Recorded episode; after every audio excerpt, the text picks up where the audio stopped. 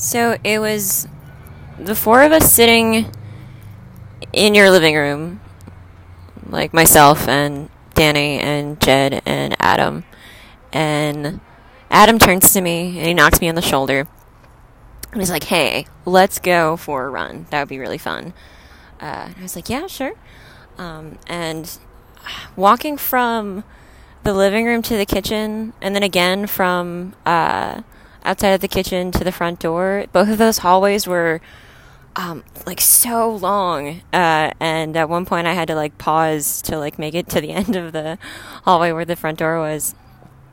But uh, suddenly, it like snapped to Adam and I are running outside, and he's he's like two feet in front of me, and uh, I have like I do what I do when I'm running, and there's someone running in front of me, where like I just train my eyes on the back of their head, like at the base of their scalp, uh, as I'm running, so that I know that I'm standing up straight.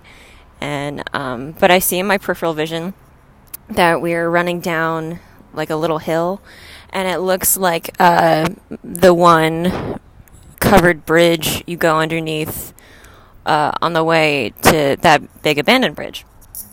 Finally, we, we run up this hill. This goes on for, for quite some time.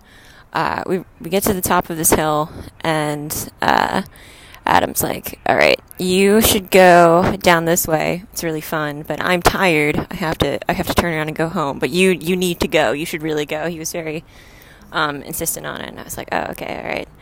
Um, so I take off down this hill, and everything suddenly becomes very dark, and um, everything I'm running through is super overgrown. There's lots of uh, moss that I'm running on that's slippery, and then everything uh, around me is like jetting onto the path.